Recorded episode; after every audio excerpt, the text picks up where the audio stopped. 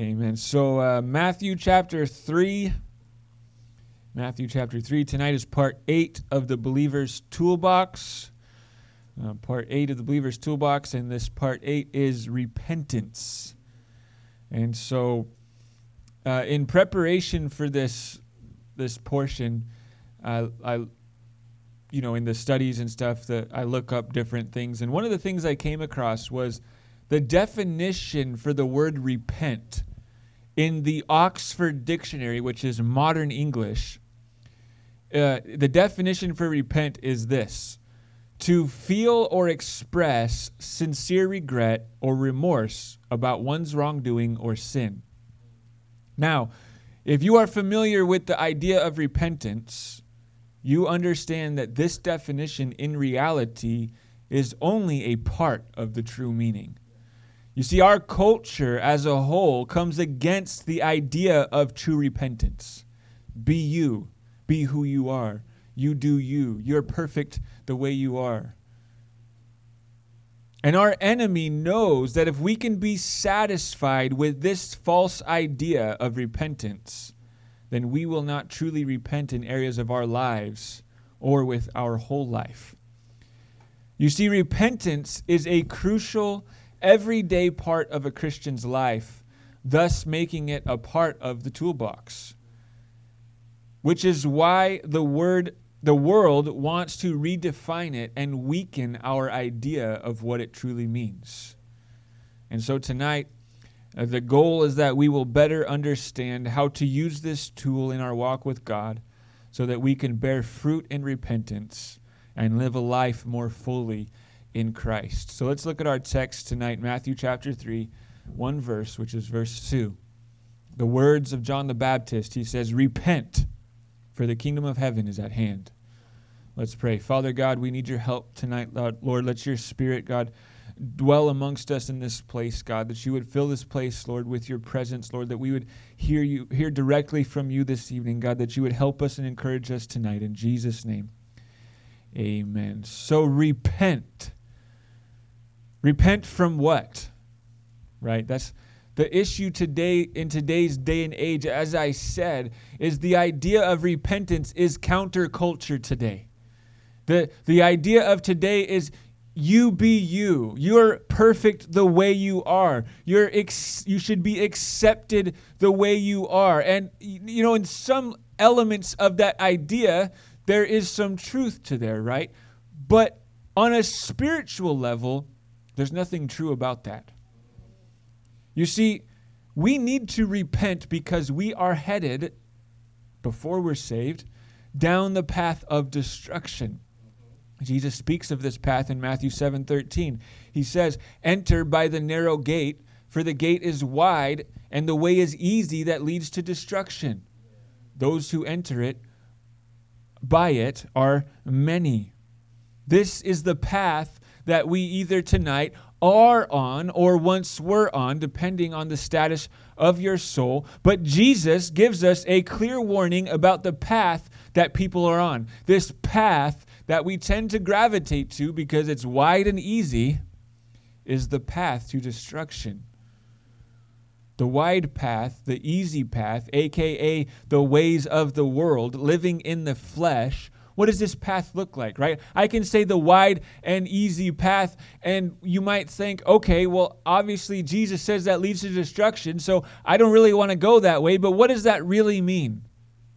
Well, we could talk about that all night. I encourage you read your Bible. You'll figure out what that means. But there's one text in particular that covers a lot of it. It's Galatians 5, 19 through 21. And Paul writes this. He says, Now the works of the flesh are evident. So the works of the flesh, in other words, the trends of the wide and easy path, the works of the flesh are evident. Sexual immorality, impurity, sensuality, idolatry, sorcery, enmity, strife, jealousy, fits of anger, rivalries, rivalries, yeah, dissensions, divisions, envy, drunkenness, orgies.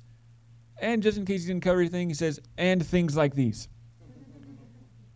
I warn you, as I warned you before, that those who do such things will not inherit the kingdom of God. You see, you start off on this list, right? And you, some people hear this, they go, sexual immorality, impurity, sensuality, idolatry, sorcery. I'm doing good so far. And then he starts getting things like enmity, strife, jealousy, fits of anger, rivalries. And then, then we start to think, uh oh. Right? I mean, sorcery, right? Nobody here is wearing a wizard hat. Right? And oftentimes we forget that that doesn't actually always mean just that, but that's a whole other conversation. But these are the things that we do on the on the wide and easy path. These are the things that we that we do in the ways of the world that need repented of. Cuz Jesus says for the gate is wide and the way is easy that leads to destruction. What is destruction? Not inheriting the kingdom of God. These two verses go hand in hand. You can put them side by side to give you some context as to what Jesus is truly talking about. And he's warning us, he's warning mankind that sure, the path might be easy now, but later it will, it will destroy you, it will be your end. Proverbs 14 12 through 16 says, There is a way that seems right to a man, the wide and easy path. There is a way that seems right to a man, but its end is the way to death. Even in laughter, the heart may ache and at the end of joy may be grief. The backslider in heart will be filled with the spirit of his ways, and a good man will be filled with the fruit of his ways. The simple believes everything, but the prudent gives thought to his steps. One who is wise is cautious and turns away from evil, but a fool is reckless and careless. So, verse 12, the way that seems right to a man, right? The path of least resistance, the wide and easy. That's the way that seems right, right? We go, oh, I just got to hop on this highway and it's cruising. Seems right. But our proverb says, but it's the way to death. Think about this. Verse 13 is, is one of these texts that I like to share with people who, who, who you know, try to act like they're always happy, but you can, I said it this morning, you can see the pain in their eyes. And, and generally, it kind of hits right, right at home. Verse 13 says, Even in laughter, the heart may ache, and the end of joy may be grief. That these people, as people of the world, they go all day long and they're seeking the next laugh or the next entertaining thing that they watch TV shows endlessly because if they don't their mind is on the reality of their life. But as soon as the lights go out as soon as the head hits the pillow all the grief that they were trying to run from all the pain that they were trying to mask it surfaces and it shows itself. No matter how much fun they may have had that day they lay down at the end of the night and they feel the weight of all the pain they feel because the way that seems right to a man is the way to death. The laughter fades to heartache, the joy turns to grief. So, what do we do? As people, as mankind, as people who deal with these struggles, what do we do? Verse 16 One who is wise is cautious and turns away from evil. But a fool is reckless and careless. What do we do? We repent. We turn away from evil ways. That's what repentant is. Repentance. Repent for the kingdom of God, a kingdom of heaven is at hand. So we talked about the Oxford Dictionary's definition of repentance, but what is the real definition of repentance? The word in our text tonight, repentance in the Greek word is metanoeo, which means to change one's mind or purpose and to think differently afterwards. So taking it completely out of spiritual context, right? I'm an Android guy. Okay? I, have I've used Android phones for years. Some of you guys are iPhone people. I don't know why. But I we could in theory, and I'm not trying to convince anybody, but we could sit down and have a conversation and I could explain to you why Android is better than iPhone. And if I've convinced you and you go sell your iPhone and you buy an Android, you've repented from Apple. That's the idea, right? It's a very simple concept. Something changes your mind about the way you were living before, and then you take action on that changing of your minds. So I could sit here and I could read through Galatians 5 19 through 21, and I could say, Listen, brother, or listen, sister, the way you're living in sexual immorality, impurity, sensuality, idolatry, sorcery, and so on and so forth is sinful and it's not right. And you can look me in the eyes and say, I know you're right. I believe the word of God. I know it's true. But then there's no change, there is no repentance. Repentance is changing your mind and following it with a change of action. Essentially, biblical repentance is reviewing one's actions and feeling bad about them or regret for things you have done, which is accompanied by a commitment to actual actions that show and prove a change for the better. 2 Corinthians 7, verse 10 speaks of this idea of repentance. It says, For godly grief produces repentance that leads to salvation without regret, whereas worldly grief produces death. Right? People in the world feel grief, they feel regret, but they never feel okay about it. Even people in the church struggle with this at times when they do a certain thing or they act a certain way. They have a hard time moving past it, right? We pray and ask for forgiveness, and God's like, boom, as far as the east is from the west, it's done. But yet we still keep bringing it back to our mind. And that's understandable. That's a, that's a struggle of mankind. But nonetheless, what, what this text is telling us that godly grief, so in other words, we look at who we are and we stink. And we look at who Jesus is, and he's perfect. And we feel bad about that. But we acknowledge that he died for our sins. We accept the gift of salvation. And we are so grateful for that forgiveness that we try our best to live perfectly from then forward. Of course, as we know, like we talked about this morning, we're all dumb sheep. So every now and then, we end up in dumb situations. But nonetheless, godly grief produces a repentance that leads to salvation without regret. Repentance, a changing of mind and changing of direction. Christian repentance is hearing the gospel, seeing your own sin, and responding to that with remorse and a desire to live better within the new life that Christ brings to us. Worldly grief is why is my life this way? Why can't I change? Why can't I be different? Why am I always in this situation? Because in the world, no matter how hard we try, we can't make us better. Maybe in some levels, maybe in some elements, but we can never cure the issues of our soul. You see, Christians and non Christians alike feel grief for their bad choices. That's normal. But living in the world when you feel this grief but have no solution,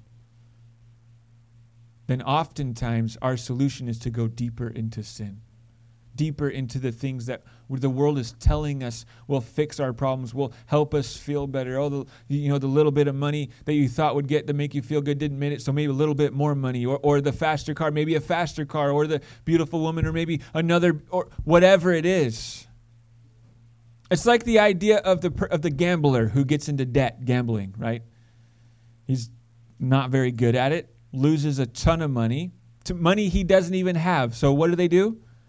They gamble more to try to get out of their debt.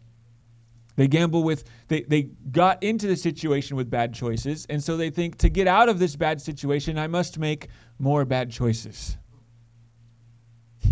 you see, that seldomly works with gambling but it never works with sin. The world is weighed down by worldly grief that only leads to their death. But godly grief, in response to the gospel, produces repentance that leads to salvation with no regret. So, why repent? And how many times do I have to do it? Right? We, a lot of the times in modern context, speaking of repentance, it's like that one time deal. When you accept Jesus into your life, you repent and you go forward with your life. Why repent? Well, Jesus says in Luke 13 3, very plainly, unless you repent, you will perish. Mildly paraphrased, but it actually says, unless you repent, you will all likewise perish. Need I say more? We're not talking about like a I'm dead perish. We're talking about eternal perishing. Jesus says, plain and clear, repent or perish. There is no middle ground. There is no alternative. There is no other choices. Acts chapter 3, verse 17 through 21 says, And now, brothers, I know that you acted in ignorance as you as did also your rulers. But what God foretold by the mouth of all the prophets that his Christ would suffer, he thus fulfilled. Repent, therefore, and turn back, that your sins may be blotted out, that times of refreshing may come from the presence of the Lord, and that he may send the Christ appointed for you, Jesus, whom heaven must receive until the time of restoring all the things about which God spoke by the mouth of his holy prophets long ago. You see, Peter makes it clear. He give, in fact, he gives them a little bit of an out. He says at the beginning, he says, I know that you acted in ignorance. How many know sometimes that ain't really actually true? Right? Sometimes we do dumb stuff and we knew it was dumb before we did it. But he's, he's being gentle. He's saying, I know you acted in ignorance, but today is the time for repentance. He makes it clear we sinned, but Christ came to suffer for our sins. So we must repent so that our sins can be blotted out by his sacrifice. And then, that's what he says, and then repent and then life anew. Times of refreshing come from the Lord. See, the world doesn't always feel refreshing. Even when we're saved, even when we're right with God, even when we're trying to walk with Him, we don't always feel so refreshed by the things that are going on in the world, even the things that are happening to us in the world. But living saved does. Living right with God does. Living a life of repentance does. That we can face the, the ridiculousness that we face in the world, but we can still have a refreshing feeling within us that we can feel refreshed in great times of turmoil. Repentance is a key factor in our response to salvation. We say to Jesus, Jesus, you died for the cleansing of my sins. So my response is to turn away from that sin and work hard to live pure. Somebody comes in here and pays off all your credit card debt. You go, sweet, can rack up my credit card debt again. You just end up right where you came from, right? Jesus comes in here and cleanses us from our sins, and we, our response is go, sweet, I can live it up and sin some more. You're going to end up right back where you came from.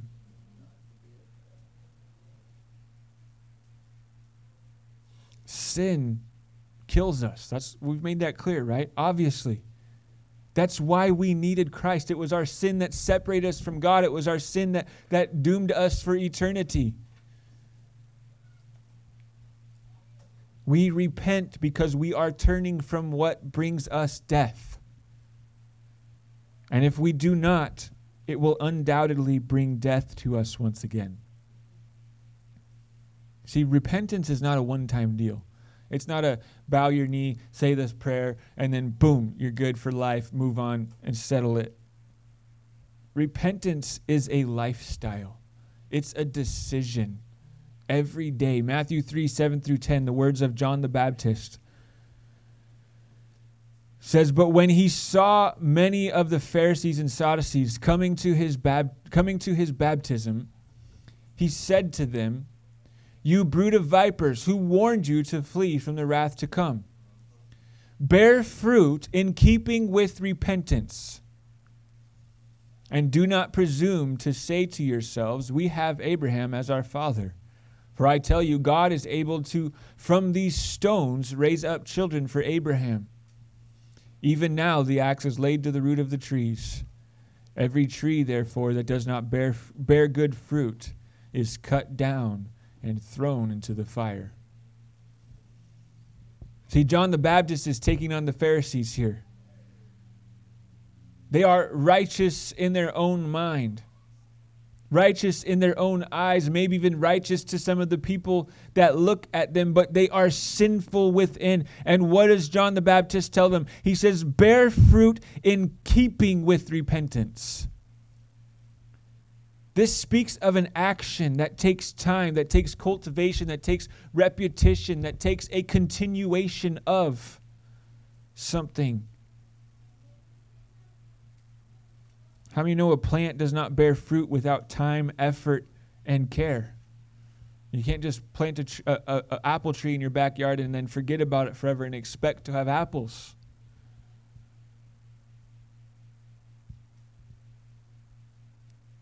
And we do not bear fruit from repentance without continually making the effort and the practice of repenting. Because repentance is a lifestyle of a Christian. It is a daily picking up your cross. It is a repentance is dying to oneself. Repentance is being aware of yourself and your sinful natures and turning from it. You see, over time, our downfalls might change, right? We, we, we get saved and we're like, man, I really struggle with boom, boom, boom. One, two, three. And then you're like, I know I need to repent of these things. I know I need to turn away from these things because they're killing me, right? That's I, I, I get it now. And you repent from one, two, and three, but three years down the road, it might be four, five, and six. And we're still focused on one, two, and three. And that's a good thing. But we're so focused on what we used to struggle with, what we used to worry about, that we forgot, we didn't even realize these new things that have creeped in, and there's no repentance towards these issues. See, over time, who we are, what we struggle with, the battles we fight, they may change. And they may look different for us. But we must see them for what they are, which is spiritually deadly, and we must turn from them quickly. Repent, for the kingdom of heaven is at hand. So that we can, 2 Corinthians 7:10, for have godly grief that produces a repentance that leads to salvation without regret. And we make it a lifestyle, as John the Baptist said in Matthew 3 8, and bear fruit in keeping with repentance. Or as Jesus said in Luke 13 3, unless you repent, you will all likewise perish. Repentance is a crucial part of our walk with God. It is a daily decision, even an hourly decision, depending on what you're dealing with. Probably hourly would be safe bet for just about everybody. Repent so that you may be saved. Continue to repent so that you may stay saved. Continue to repent so that you can bear fruit in God's kingdom so that you can be successful in the life that He's called you to. Let's bow our heads and close our eyes this evening.